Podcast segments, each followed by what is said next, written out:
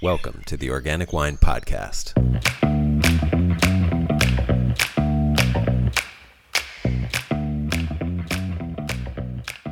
Hello, this is Adam Huss coming to you from Los Angeles, California.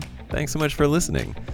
On each episode of the Organic Wine Podcast, I try to have guests who offer a different perspective on the very wide world of wine, from within the context of trying to promote and highlight thoughtful stewardship, protection, and even regeneration of planet Earth.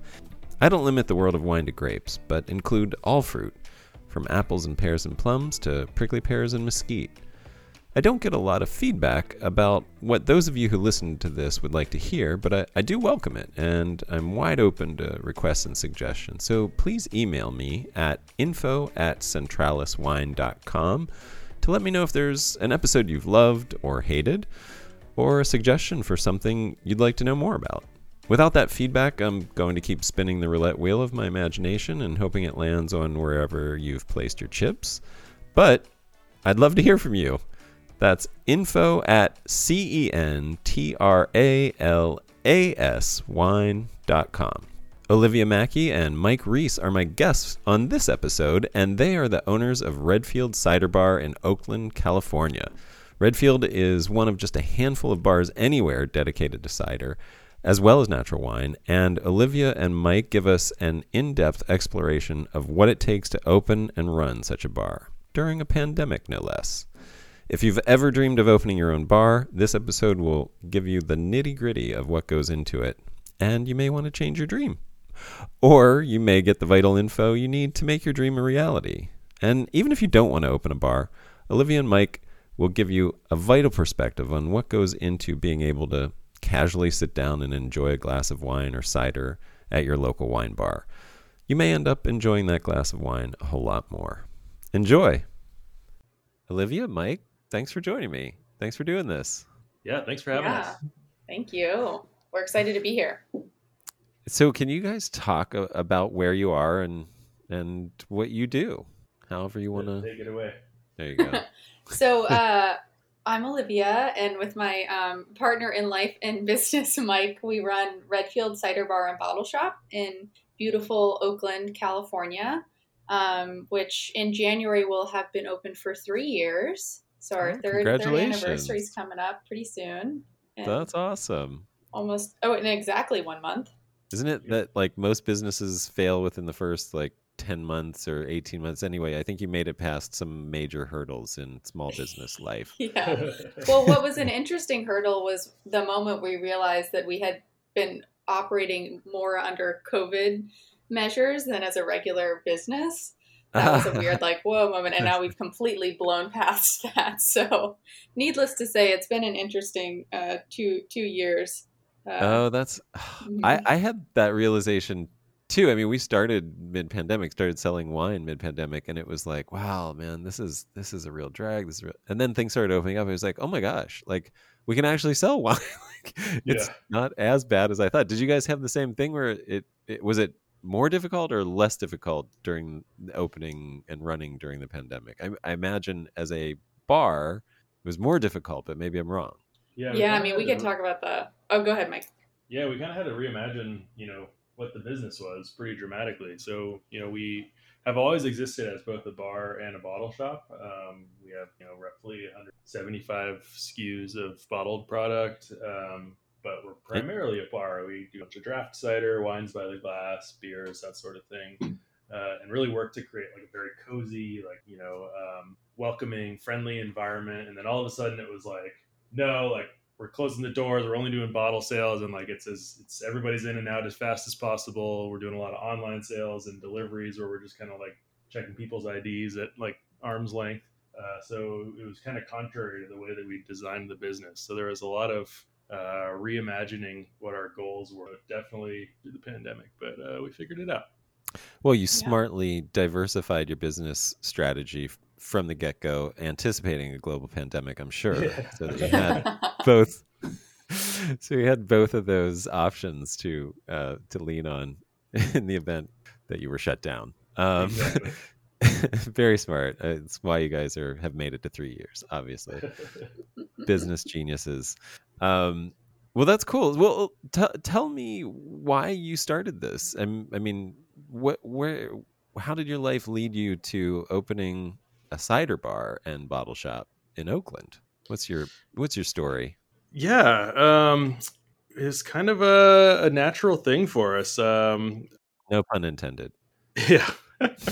Liv and I uh, met doing an event together. Uh, we were both working in the service industry, and I'd been working in, in kind of the beer world. I worked for uh, a brewery, uh, uh, kind of beer focused bars and restaurants, and then eventually found my way into the like specialty beer beer uh, wholesale world. And Liv was doing like food education and a lot of alcohol tasting events, and and we ended up meeting each other through that and kind of sharing a passion for uh, beer and wine and cider just as drinkers. Um, I think both of us knew that we wanted to start our own business. And the first place our head went was like, oh, well, we can open a, a beer focused place. But uh, here in the Bay Area in 2019, uh, there was, you know, a beer focused place on on every corner pretty much. Um, and we'd gotten just more and more into cider. We actually kind of first got into cider by meeting Ellen and Scott from Tilted Shed. They kind of opened the door for us in terms of what what could be done with cider and started our explorations. Told us, you know, what we should be reading and who we should be drinking, and um, realized that it was really difficult to find the kind of ciders that we were excited by. Uh, so mm. it just kind of seemed like a natural choice for us to to open the place that we want to drink at.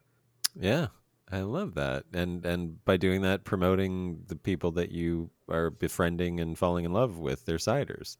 Yeah, I imagine totally. that's that's very cool. Did you have a, a, moment with cider, like some people talk about with wine? So you, can, I mean, I first of all, I want to just comment. It, it, it it's interesting how it does seem like a lot of people come from the beer world into cider. I'm, I'm the opposite. I kind of came from the wine world into cider. Um, but I'm I, am i am curious. Did you have uh, an epiphany moment or anything like that that that just opened your eyes to the possibility of cider or a particular cider that sort of blew your mind and you're like, I yeah. want more of that.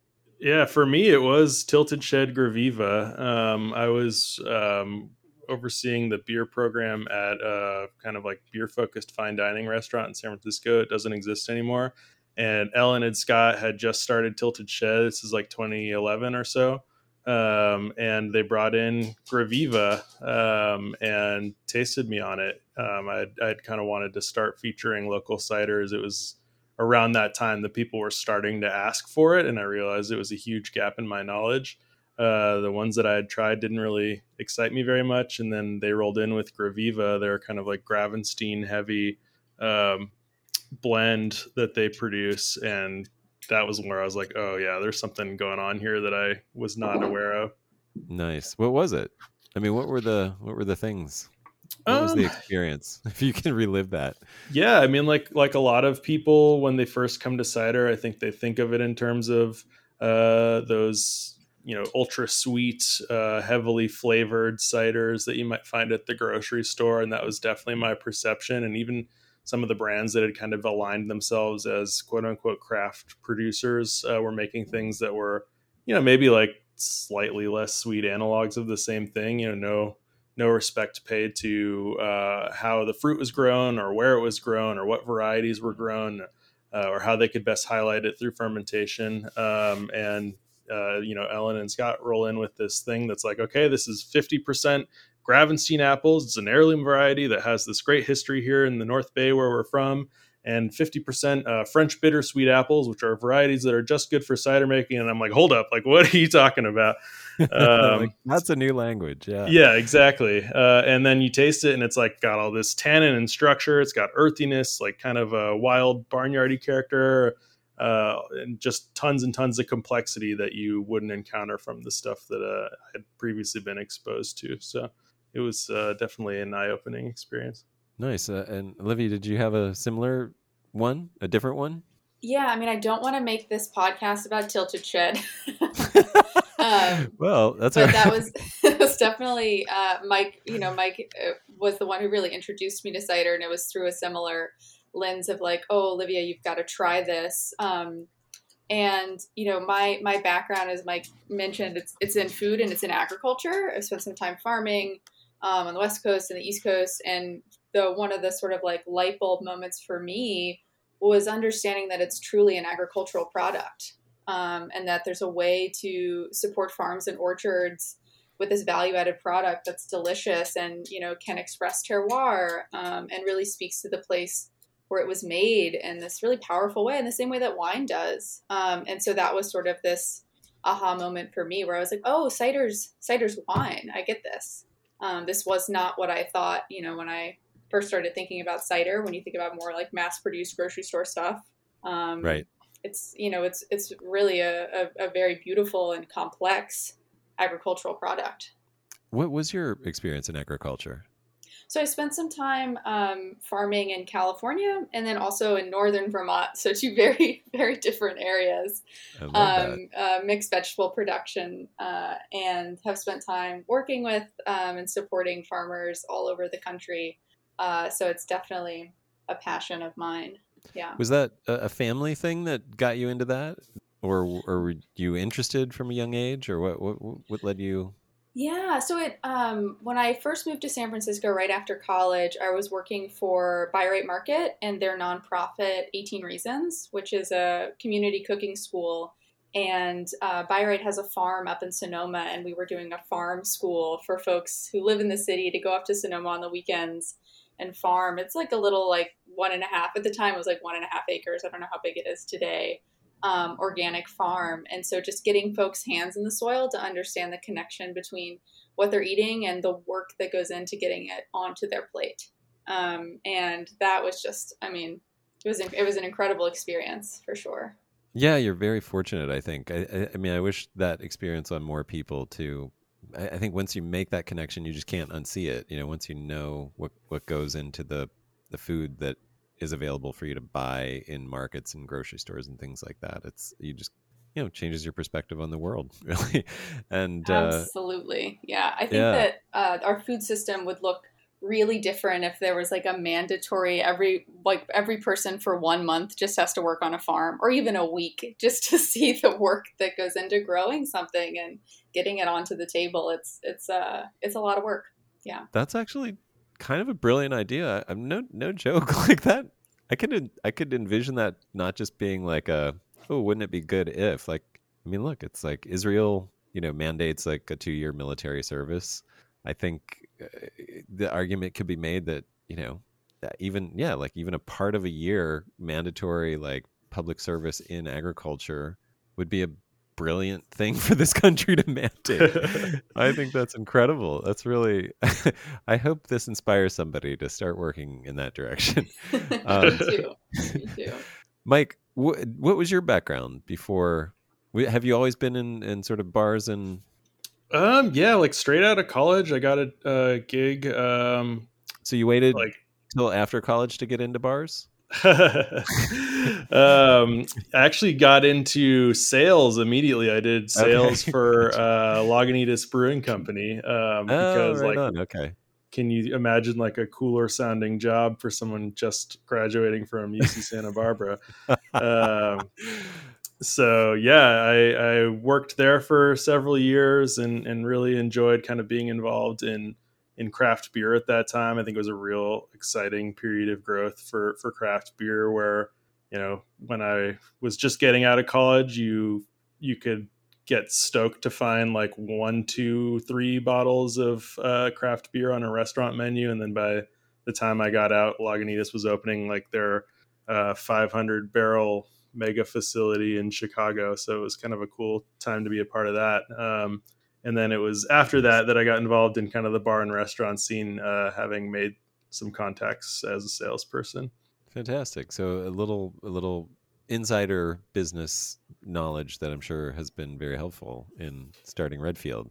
Yeah, it's been interesting to have worked for you know the supplier side with uh, Lagunitas, and then uh, the retail side in bars and restaurants, and then uh, after that I went to work for wholesalers. So uh, seeing kind of all aspects of of the industry uh, was was really helpful and you know helping me to do figure you, out how it all works and fits together.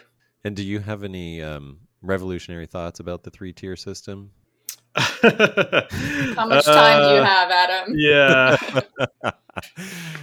uh, yeah, no, uh, this is a family podcast. I'll, I'll keep them to myself. um, great. but uh, you you find yourself operating within it, I, I imagine. Um, yeah, yeah. Trying to overthrow it currently with Redfield. Yeah, not at all. I mean, it's actually kind of presented. Being so specialized in cider has made uh, has made it very apparent. Uh, you know how different companies are operating within that system. We work with, uh, including buying direct from producers. We work with about ninety different suppliers, um, which is totally nuts. Like you know, it's it's not inherent to the three tier system that that's the case. It's just that you know cider is so specialized that a lot of producers, uh, you know, you can buy direct from. But if you're buying from a wholesaler, they might have like one cider in their book or two ciders. And if you right. want to hit a uh, five case minimum for for getting to uh, delivery or to best price, then then you're going to have to uh, figure out how to order efficiently from from that many different folks. Um, so it's it's presented a big challenge for how we do things. Right. That makes a lot of sense. Yeah. And but good on you for doing that work. I mean, I mean, having 90 suppliers means you're you're buying direct at a better margin for those smaller producers. I imagine. Yeah, whenever we can buy direct, uh, you know, those are those are some of my favorite relationships to maintain. Um, you know, very often it's it's the person that grew the apples uh, that's delivering the cider, and that's a pretty cool cool thing to be a part of. Yeah, I love that and uh, that again that connection to agriculture um, is really uh, an important part of what I do as well. I I'm curious where some of those values came from for both of you, and and how those fit into Redfield. how do you like, for example, do you have guidelines by which you select those ciders that you work with that you you bring into the shop, and and and then even further the ones that you do by the glass? I mean, I guess that's a price consideration as much as anything else. But um, yeah, I mean, can you talk about how your values have guided the business? Yeah, absolutely. Um, so we do have pretty strict buying principles on what we'll bring in, um, and they they vary. So they're different for our wine selection than our cider selection. Um, but you know, it's the one, of the biggest ones is really transparency. So the folks who are selling us their products need to talk about where the fruit came from, how it was made, what went in it, what didn't go in it, um, their intention behind creating it, um, and you'd be amazed by uh, how that how much that narrows the selection. or maybe you wouldn't be amazed by that. Um, I was amazed by that. Um, so that's you know that's a big one, um, and you know as much as possible, you know just following in line with with Mike and I's personal ethos, we try to work with producers that have a lot of integrity when it comes to thinking about environmental impact in their agricultural um, work. So that's something that's really important to us. Um, and it might not be like, hey, everything's certified organic, and we can talk about why it's that's really hard in cider to find a certified organic cider, um, or even really a certified organic wine in the United States. Um, but it needs to again go back to the transparency of, hey, these are this is why we're growing this way. This is the challenge. These are the challenges that we're facing, and this is how we're dealing with it um, with intentionality and thoughtfulness. Um, so that's a really big, big part of how we think about bringing stuff in. Um, we also have a, a, strict no assholes policy, um, which, you know, if we know that there's a producer and maybe they make the best cider in the world, if we don't like, you know, the way that they treat other folks or some of their, you know, personal politics, things like that, you know, we don't, we choose not to bring that into Redfield. Um, and so that's something that's been with us you know you know since day one um, and then the other thing is we really want to ha- offer a range of of products for folks um, and so you know while we are pretty dogmatic about you know transparency and things like that that doesn't mean that we're only bringing in um, you know really specific ciders that just feature um, heirloom varietals that you know are harvested under the full moon or, or whatever. Um, you know, we have stuff that's dry and funky. We have stuff that's sweet and fruity. Um, we really want to be able to to be a place where folks can come in and explore the really wide range of cider. It's part of the reason why I love cider is there's such breadth in what you can experience, um, and we want folks to be able to to experience that um, and come in and find something that is really going to be suited to their palate. Yeah, I love that. Yeah, I'm I'm I'm a big fan of dry ciders myself personally, but I know a lot of people who love the sweet, and I, agree. I think it's like if you want if you want people to enter into your world, you got to give them what they want and what they like, and and that I think with cider especially can benefit from that. I think that's really smart of you guys for doing that, in, including the the full pantheon uh, of flavor. Yeah, and then, you know that includes like you know we we actually kind of try not to frame things from a dry versus sweet perspective because really in any well-made beverage, whether it's beer, wine, or cider, uh, you know you're really you're aiming for balance. Um, so Right. when people say that they don't like sweet cider, it's usually because they don't like how to balance sweet cider. You know we have a lot of right.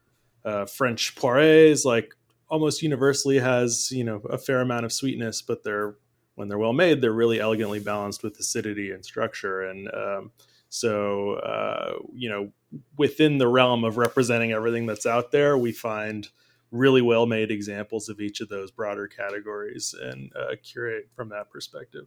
And a poire is a pear. It's a perry, right? What we would call Indeed. a perry. Mhm. Yep. Yep. And and I just learned from uh, Autumn and Ezra at Eves that there are just these unfermentable types of sugar in pear in pears that make you know you have this sort of residual sugar effect. Anyway, Mhm. Uh-huh. regardless if you go bone dry, there's just you know these like I don't even know what they are. I'm making it up, but like a sorbitol Sor- type. Sorbitol, yeah, that's Yep. right. Uh-huh. Okay, Nailed it. What I'm talking about. You got it, Adam. um, yeah, so that's that's pretty cool. Have you guys uh, considered starting a your own sort of um, Pommelier school of certification? um, We do not have definitely the time not. there there are some programs like that that exist. There's um, a national association of cider makers called the American Cider Making Association, Okay, um, and they run some certification platforms for cider education. Um, so th- there's some stuff out there that exists like that, um, but I not an love that. undertaking we're willing to uh, to go for. right. uh, you guys are busy enough, I imagine. Yeah.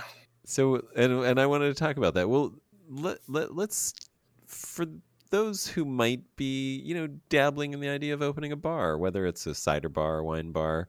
First of all, I've I've heard that cider is hard to sell um, from multiple cider makers. How, what's your experience been of the truth of that, or lack? Um. Yeah. Uh, Liv, did you want to take that? Yeah, sure. Um, we're in a, in a pretty unique position in that I think by setting Oakland, ourselves up. well, I mean, uh, being in Oakland, I think is a great. I mean, we love Oakland so much, but uh, it's also a very, um, you know, very like adventurous, thoughtful community of of eaters and drinkers.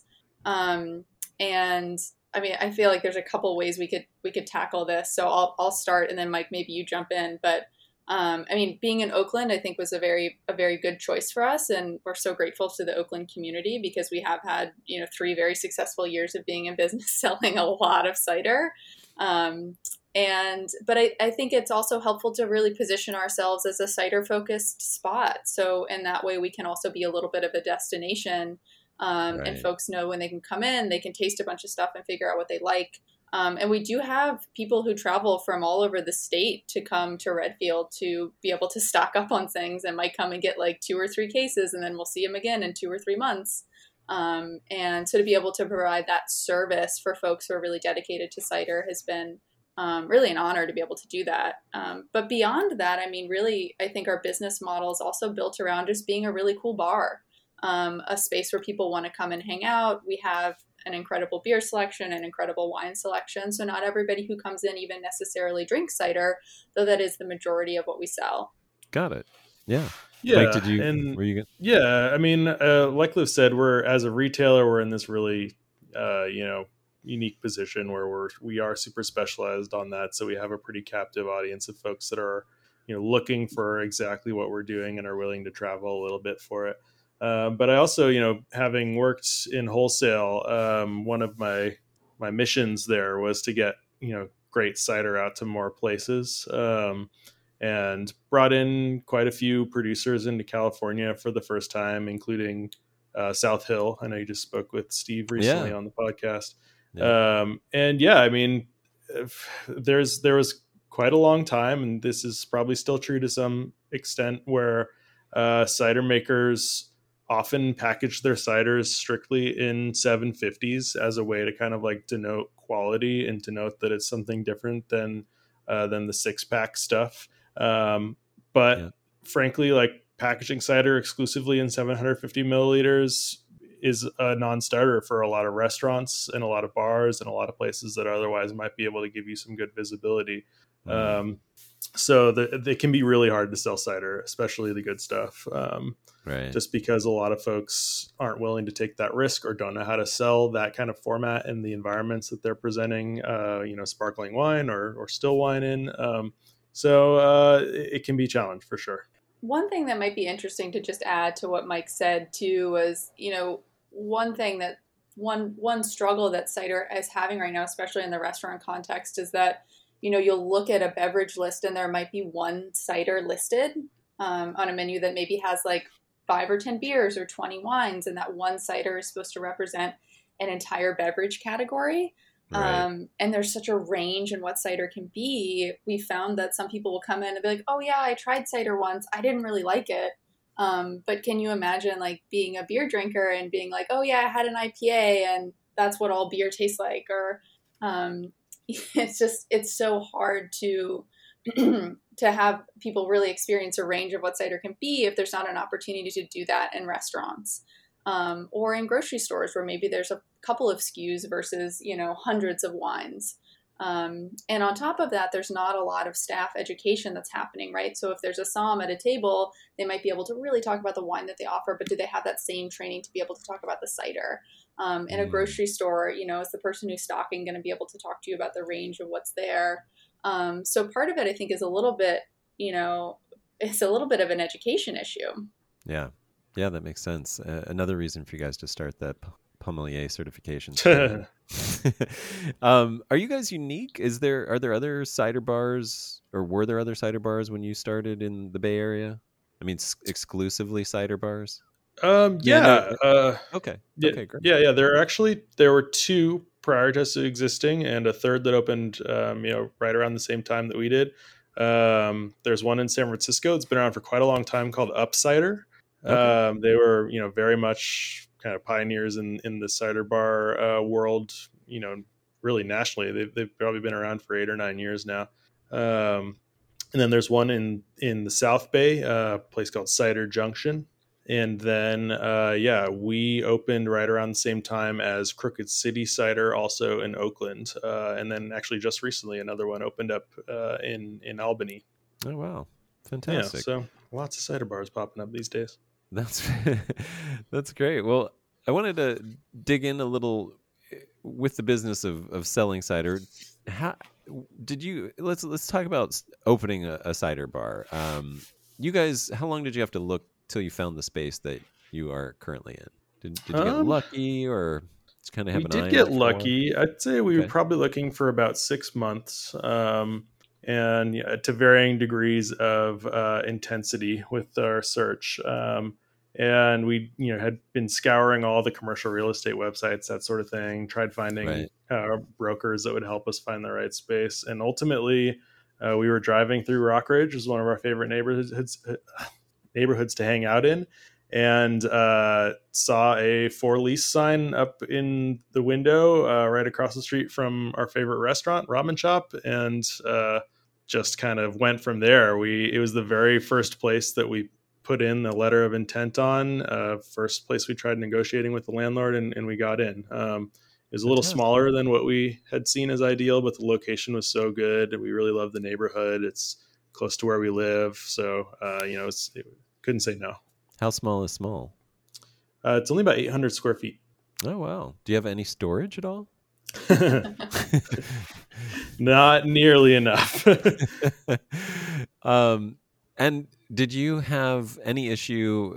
I, I mean, for for somebody who isn't maybe not familiar, but it's not like leasing. Like like if you were going to open a restaurant, even or that didn't have alcohol, or or a retail shop, other than the time it takes you to sort of fix the space up to your specs to open shop, you don't really have to wait. You you can start a lease and open up, but when you are an alcohol business, you have to rely on zoning and conditional use permits and licensing and permitting.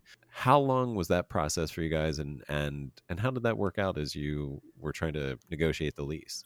Yeah, it's funny that you'd ask that because uh, we it was an interesting challenge for us um, when we first expressed interest in this space. Um, we'd kind of heard some feedback that folks in the neighborhood were pushing back on any new alcohol related businesses.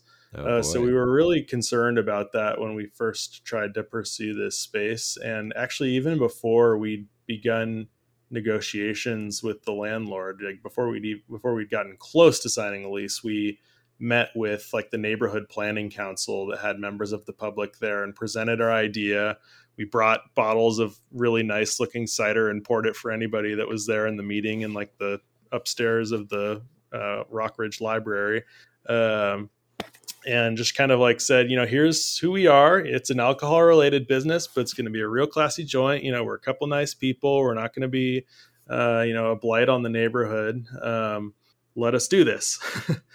uh, and you know, please, please. I think we, yeah, we got kind of. Uh, there was a little bit of pushback, but really not nearly as much as there would have been, I think, if we hadn't uh, taken that step of like, you know, if you're going to be concerned about it, let's talk. Like we can assuage any fears you have about what we're doing. It's a totally cool spot.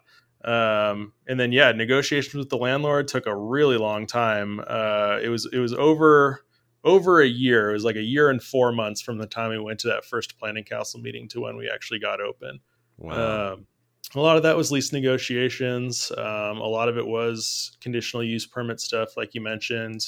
Um, the actual alcohol license wasn't too big of an issue. Um, and right. then, yeah, we did the build out, which we did it without a general contractor. Um, our brother, uh, Spencer, and I kind of oversaw the actual building of the space, which meant trying to figure out Oakland's permitting and that whole process, which probably cost us some time, but also saved us a lot of money. So um, it took a long time, but I think we did the right thing. Nice. I, and yeah, that sounds, I mean, th- that's a good uh, reality check for anybody thinking about just opening a bar. I think in terms of timing, like, um, and you do, I, I imagined you had to, like, how, I, the, the catch 22, the chicken and egg conundrum is that like signing a lease before you know that you are going to get a permit. How, how did that work out in reality for you? Um, I think we Was had like a, cl- there's a clause a, in our contract with the. Got it. You just negotiated a sort of like I, an out clause in case it didn't, it all fell apart, and you could just be like. Yeah, and there was a time frame. I don't remember exactly, but maybe it was like within six months or something like that. Um, and it. we also negotiated, so we weren't paying uh, rent for part of it while we were waiting for things and you know there's a lot of there was a lot of negotiating went back and forth and i actually have to say we, we really like our landlord um, you know it, it took a long time but we think it was really fair. Um, and we learned a lot in that process and also learned. So, for anyone who's interested in starting a business, always negotiate, like stand up for what you think is right, push back on it. You know, don't be mean about it, but be firm. Um, yeah, and we had a lot of back and forth and were able to to land in a spot that felt, I think, really good to both parties, which ultimately is what everybody wants. Yeah, I think I I love negotiating contracts. Strangely, and and it, I think I think it comes from having worked with um, some really brilliant lawyers, and you realize like it's not personal at all. Like you just you know you there is a process to it and you go through it and you know yeah you you it is confrontational because you you're asking for this they're saying no they're asking for this you're saying no. But it's all dispassionately confrontational so it like it's there's no no no feelings need to be involved you know there's uh you know just leveraging and and making it work out for both parties to be relatively happy at the end. It's i, I love that process strangely. Um but yeah it, it is a great learning experience to go through that and I, so yeah, it sounds like you had a, a pretty good, probably I would even say average length time over a year to get into the space, um, and then you were off and running. Or how did it? How did you open your doors? What was what went into that?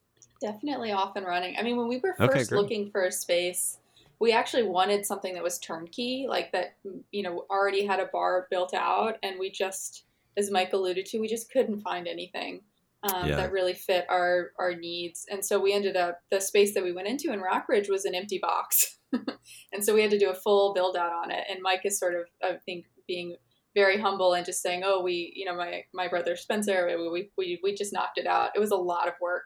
Um, Yeah. It was a lot of man hours. It was a lot of us working late nights and um, you know Yep. doing drywall and painting and, and mike and my brother spencer built the entire bar um, and it looks beautiful uh, and uh, it almost killed us was- now, were you uh, guys so working at the same time? Other jobs? Were you working other I jobs? was I was working full time somewhere else, um, so was doing you know evenings and weekends there. And Mike at that point had left his job and was working full time on the space. Okay. Um, and you know, it it's funny because when you think about opening a business, we knew that we would once the doors were open, we knew how to run a bar. This like you know we have been in the hospitality industry for over a decade. Like we've got this, but no one prepared us for the actual getting getting to the opening. Um, you know, negotiating the lease, uh, dealing with the city, getting so frustrated. We had a bunch of hoops we had to jump through to get our alcohol license and there's not you know it's not something you can just google Um, right. you know going to the city planning department them being you know saying we're not going to be able to look at your space for eight months and having to push back i mean there was so much back and forth and no one can really prepare you for that um, and so we were exhausted and frustrated leading up to our opening because it was so much work to get there um, and when you think about opening a business, you're again, you know, we knew we would be great once the bar was open, but we didn't know about that year leading up to it that that was not our skill set, which was negotiating with the city of Oakland. um, and so Mike is being so graceful about it, but he just he really ran that that project and um, did a fantastic job with it. if you Now, don't did you- count the constant panic attacks and meltdowns. Yeah, there were tear, tears were shed. tears were Right. shed. Short tempers, uh, any anything, any grumpy days. Um, did you guys use an expediter for your permitting or anything like that, or did you just charge? uh, it? no, yeah, we didn't. Um, we Well done! the- wow.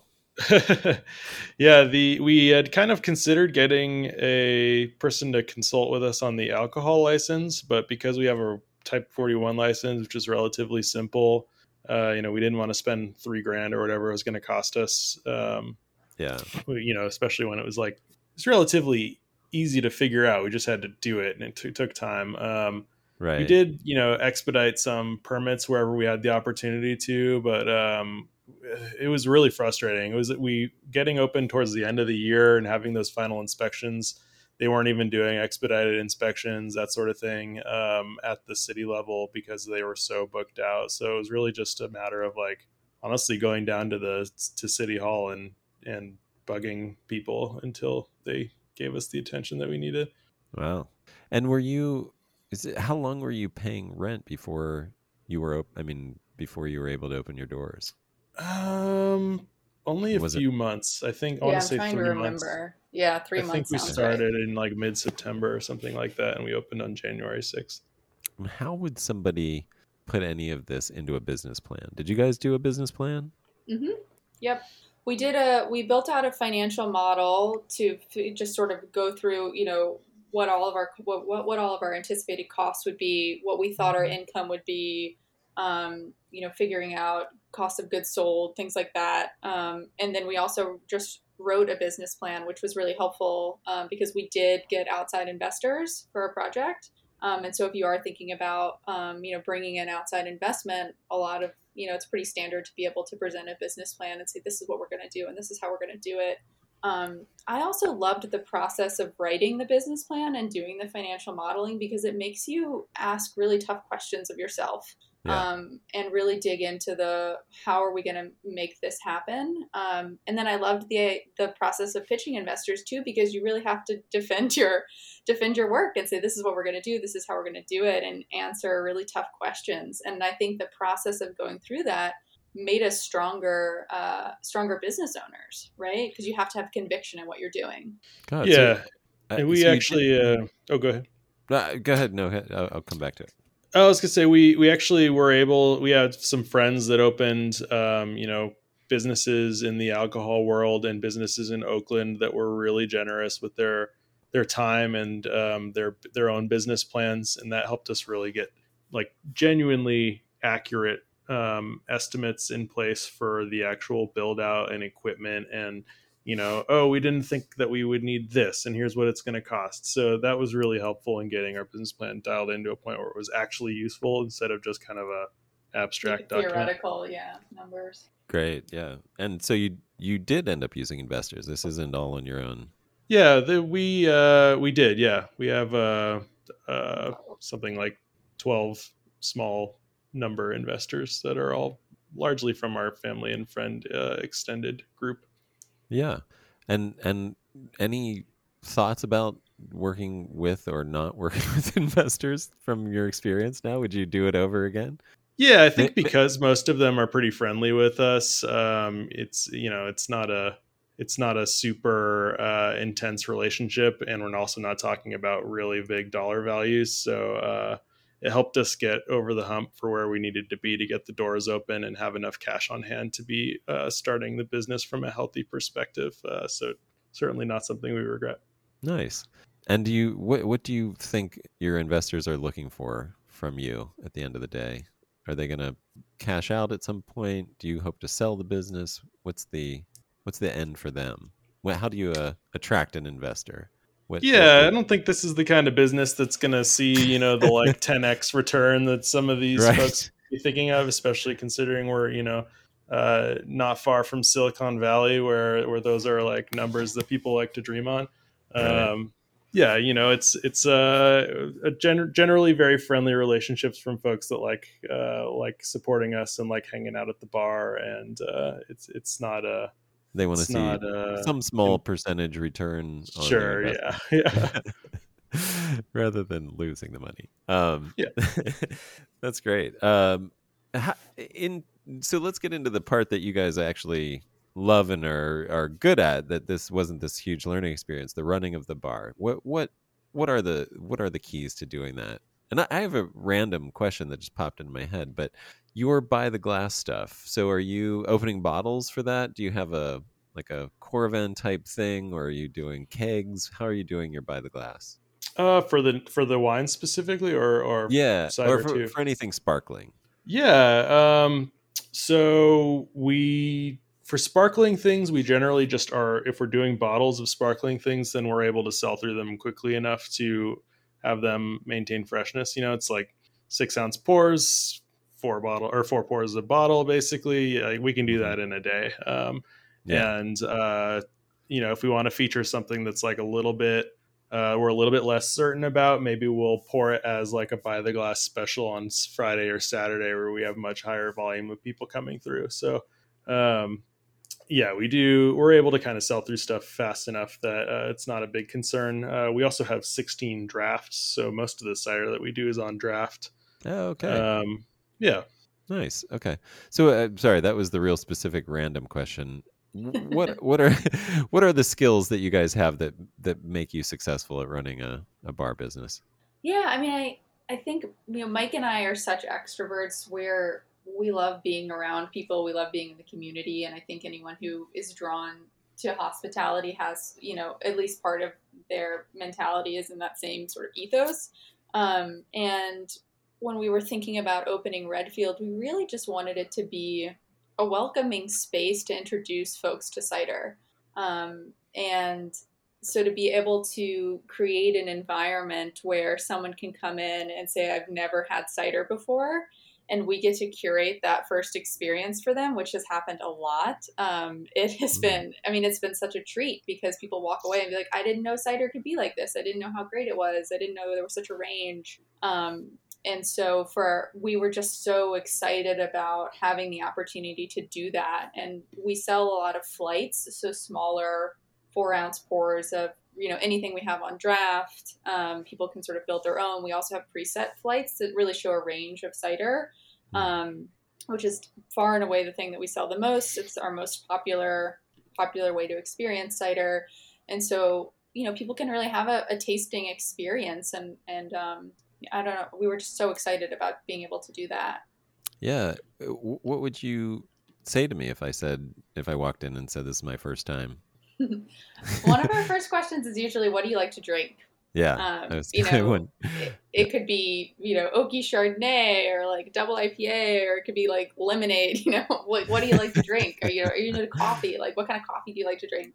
Yeah. And trying to understand someone's palate, yeah. um, and asking some follow up questions, and sort of narrowing in on okay, I think they're gonna like you know you know Spanish cider, which is going to be like still and funky and sour, or you know they're going to like something that's going to have like a little bit more sweetness and like focused on you know a fruitier fruitier cider. Um, there's just such a range. So trying to like hone in on what someone drinks normally is at least a good like benchmark to get us started. Um, but it's yeah. always a conversation. Yeah, one thing that's great about owning a cider bar is that you know nobody has preconceived notions about what a cider bar should be uh, when they walk in. And a lot of the people that come in are coming because they're excited about like exploring everything that cider has to offer. So uh, you know we can pour a flight for folks and they're really excited to try everything that's that's available to them even if they don't love all of it. You know i feel like a lot of people might go into a wine bar with a certain set of expectations and they're really disappointed if they don't like everything that they're presented with. Whereas with cider, you know, people are like have often have no idea that that range exists. So just tasting the full breadth of what's out there is really exciting for everybody involved. Again, even if they don't love every sip that they have, and then from there, it's like, okay, here's what you liked. Here's what I, why it tastes like that. Here's some other stuff that you might enjoy from that perspective. So, uh, yeah, it's it's really fun to be working with uh, customers that uh, are excited for the explore, exploratory act, I guess.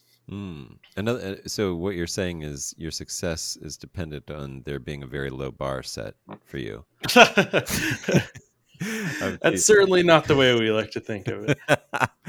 I'm kidding. I'm kidding. No, that that is really cool. I think the the open mindedness and exploratory element is kind of what's fun about cider. It's there there hasn't been a an established uh, court of masters pommeliers kind of thing that where you that comes from the old country and has, yeah and ciders know, yeah, yeah. I mean cider in the us is really free of a lot of like tradition that might cause producers to to stick within a really tight lane you know there's it's uh, exploratory for the drinkers, but it's also uh, you know a, a, realm of exploration for the producers too, uh, especially here in the U.S. where cider doesn't mean any one thing, so you can really create uh, you know some some wild stuff uh, even within you know producers that have a perspective like I want to make zero zero cider from heirloom varieties like that's that's still a whole range of stuff. So um, yeah, it's it's kind of the Wild West, and that's really exciting.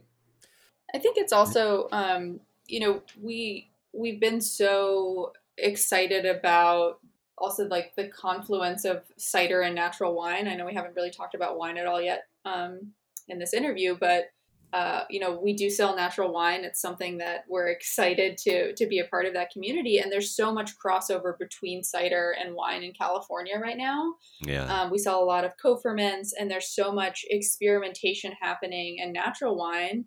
Um, in terms of you know like maybe adding some other fruits or, or playing around with fermentation styles or working with apples um, and working with pears and just the the freedom and the experimentation that comes from that it's just it's exciting to be able to see sort of like this whole new world of of what fermented beverages can be um, yeah. without sort of like the restriction of like wine is defined as this you know right. or cider is defined as this um, we really welcome that that that freedom of expression yeah that's great i i, I mean i i am way out on that uh, bandwagon trying to incorporate you know even other fruits beyond the what has been the traditional fruits here you know in america um, for the last you know 50 years or 100 years because before that we were just fermenting whatever grew locally so down here it's very different fruit and things than you know in apple country uh, for example and uh, I love that all. I love that the space is opening up. I, I, don't know if there's a word that we can use beyond cider and wine because it seems like the the category is already you know bursting at the seams and expanding beyond those narrow words even, uh, unless we just take one or both to mean a huge range of everything. Uh, you know, just make it an all-encompassing word. Yeah, uh, there's a there's like a movement in the cider world that's really controversial, which is uh, hashtag cider is wine. We don't really need to get into that whole can of worms necessarily, but yeah, I mean by definition, cider is wine. Wine is right. fermented fruit juice. Yeah. So we often use that, and we hear a lot of people talking about uh, fruit wine as a term uh, to refer wine, to. Sure. Uh, often referring to co-ferments of grapes and alternative fruits, but uh, yeah, it's a little little redundant, I guess. Yeah, I mean, they where I grew up, uh, you know, we had a lot of fruit wine because we didn't we don't do grapes very well in Pennsylvania. Uh-huh. Uh, so it was whatever else was fruit, blueberries, and you know those kind of those kind of things. Um, Liv's got some strong feelings about strawberry wine. I grew up in Missouri, and strawberry wine is a thing. and do you like it? Well, it depends on if you like a, how throbbing of your headache you want to have the next day. yeah, it's pretty much because oh, um, you just it's sugar water, right? With flavored mm-hmm. with strawberries, basically. Um, yeah, yeah, yeah. yeah, that's. I, th- I, mean, that's the problem with a lot of fruit is it's it, to ferment it by itself. You end up with something that just can't, you know, doesn't end up being much. Um, we did yeah. try a very interesting blueberry wine from Maine, Bluet, recently, which we had on the shelves, which was like so complex and fascinating and I've heard um, about not it. at all what I thought fermented blueberries would taste like. is really good. And aren't aren't aren't they wild blueberries that they're using for that? Do you know? Yeah, exactly. Uh huh. Yeah. yeah. I guess they're just those wild apples, just or wild uh, blueberries, like everywhere up in Maine. Yeah, it's nuts. It's it's yeah, like you can get lost in blueberry fields up there or blueberry bogs or whatever they are. Um, yeah, perfect. well, what are some of the realities? Uh, maybe the the harsh realities, I guess, is what I'm fishing for of of running a bar, of being you know not just an owner of a bar, but the the people that actually have to show up every day and you know do the day to day. Um, yeah, I mean it, it's challenging. Uh, there's definitely like new challenges every day. I think like a lot of people that have a preconceived notion of what owning a bar looks like don't realize how much of it is like you know fixing little junk that's breaking all the time and running around to different stores to restock on uh, napkins or paper bags or uh, anything else that you might need to run day to day operations. Um, you know, there's right. there's stuff like vandalism you have to deal with. There's um, there's all kinds of BS that's not related to the actual, uh, you know, alcohol involved or the actual stuff that you're passionate about that, that kind of sucks to have to deal with. Um, you know, you might on your day off get a notification that your alarm's going off, and like that's something that's going to derail your whole day. Um, right. So being being a, a, responsible business owner it means being on all the time um, and you know not not taking long vacations and not not uh, doing a lot of things that normal people might take for for granted um, but there's also stuff like you know working with 90 suppliers that's a, a crazy challenge every week and and not burying us are burying ourselves in in backstock so that it screws up our p&l sheets and makes it so we can't seat customers anywhere because there's boxes everywhere. So there's you know there's a there's all kinds of challenges. Um, and but there's also some classic challenges too, like labor, right? Labor is the most expensive part of running a business. At least it's the most expensive part of running our business. Um, and true to any hospitality, you know, ind- industry job, it's there's a lot of turnover, a lot of people coming and going, and and Mike and I take training really seriously. Um, and when we hire someone, there's no prerequisite to, to know a lot about cider from the get go because let's be honest, who would we be able to hire? Um, it's still such an esoteric beverage in a lot of ways. Um, so we have a really long training period, and we're very hands on, and we're there every day, and we're very involved in the operations. Um, you know, because Redfield's our baby, and we care so much about it. Yeah. Um, but there's a lot. There's a lot that goes into to managing staff, um, and that's also maybe not something folks think about, but you know if you are going to be if you're going to be the owner and also be the manager to make sure that you've got the skill set and the training to be able to to take care of your staff and create a safe and healthy work environment for them um, you know that's something that i think more restaurants need to have training around what does your day look like are you are you working 12 hour days, 15 hour days? What's what's a, a, a standard day look like for you? Um, yeah, it varies for each of us uh, day to day. Um, I'll say like my day usually starts with with getting in uh, a couple hours before we open to uh, start receiving product and you know clean what needs to be cleaned and make sure that everything is stocked where it needs to be stocked that sort of thing. Yeah. uh, when new products arrive and we do i would say we have on average about 8 to 12 brand new products every single week. Um, that means you know photographing them writing descriptions getting them priced getting them on the website uh, making sure they're like categorized correctly on the website, making sure that there are uh, you know notes that you can provide to staff to make sure they're up on everything. Uh, so there's a lot of stuff setting the stage prior to getting open, um, and then yeah, getting the shop open, making sure the staff that's there is feeling uh, you know comfortable with whatever new products are there, um, ready to work the day for uh, you know just kind of like getting into the swing of things, making sure they're up on, you know, okay, this keg changed to this, this uh, wine is going to be changing over to this, like we have a special on this, that sort of thing. Um, so it's a lot of just kind of like setting the stage and making sure we're giving our staff what they need to to succeed. Um, yeah, Liv, you have a little bit of a different perspective and different different day to day. Yeah, I mean it's more um, you know taking photos for social media, writing newsletters, paying bills, making sure that what we were invoiced is what we got and it was priced accurately. Um, you know, mm. managing different relations and um, and just checking in with folks, making sure that their schedule's good. If someone can't, you know, make a shift, making sure it's covered by someone else. I mean, it's a, it's really a million and one little things. Um, something breaks, we have to fix it. We ran out of something. We need to order more food. We need to make sure that everything's stocked appropriately um, it, it, yeah, Adam, it's really a million and one little things. right. Yeah. No, running a small business, it never ends. All these little things. Um, and and it it seems like there's those little things are there regardless of the business. there's no way to avoid that. Um, Liv, you brought it up uh, earlier, and I thought maybe this would be a good time to ask about it. Why why is it hard to find certified organic cider? Oof, Mike, maybe you should uh, maybe you should take this one. um, yeah, sure. I mean, it's not impossible, but uh, you know, like in wine uh, in the U.S., you, you, aren't getting certified organic if you have any added sulfites whatsoever.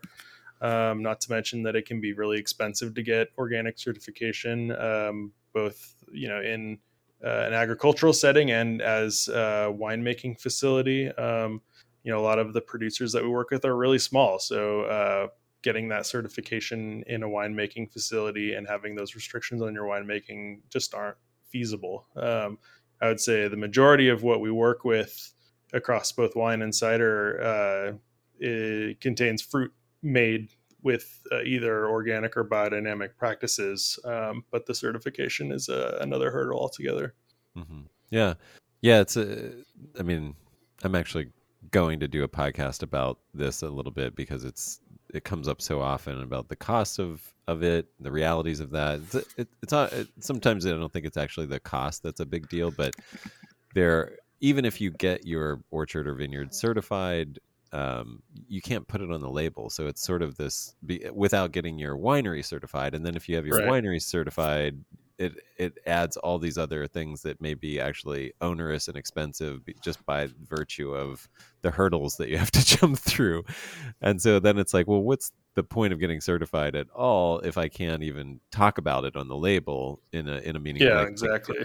so it yeah it's it it's a real interesting thing. Um and even, we do even, have customers that come in and say, you know, I'm looking for something that has organ- certified organic fruit or organic practicing fruit in it and the nice thing about you know the process that mike and i go through for bringing any product in is we know all about it. And so i can say okay let me point out everything that has certified organic fruit. It's not going to say it on the label but i know this because i know the producer. And right. so to be able to have that sort of knowledge and intimacy with the processes that go into making the cider you know i think in a lot of ways it's a real luxury that we have to be able to do that because it doesn't become a burden at redfield. Whereas you know if you're in a grocery store and you don't see organic anywhere on it you don't have the opportunity to promote that, um, you know, it could be it could be a lost sale. Yeah, yeah, uh, good point. Well, I, I this has been super helpful. And maybe just as a, a light ending question, what are you guys drinking these days, personally? Oh man, so much. Stuff. what aren't you drinking?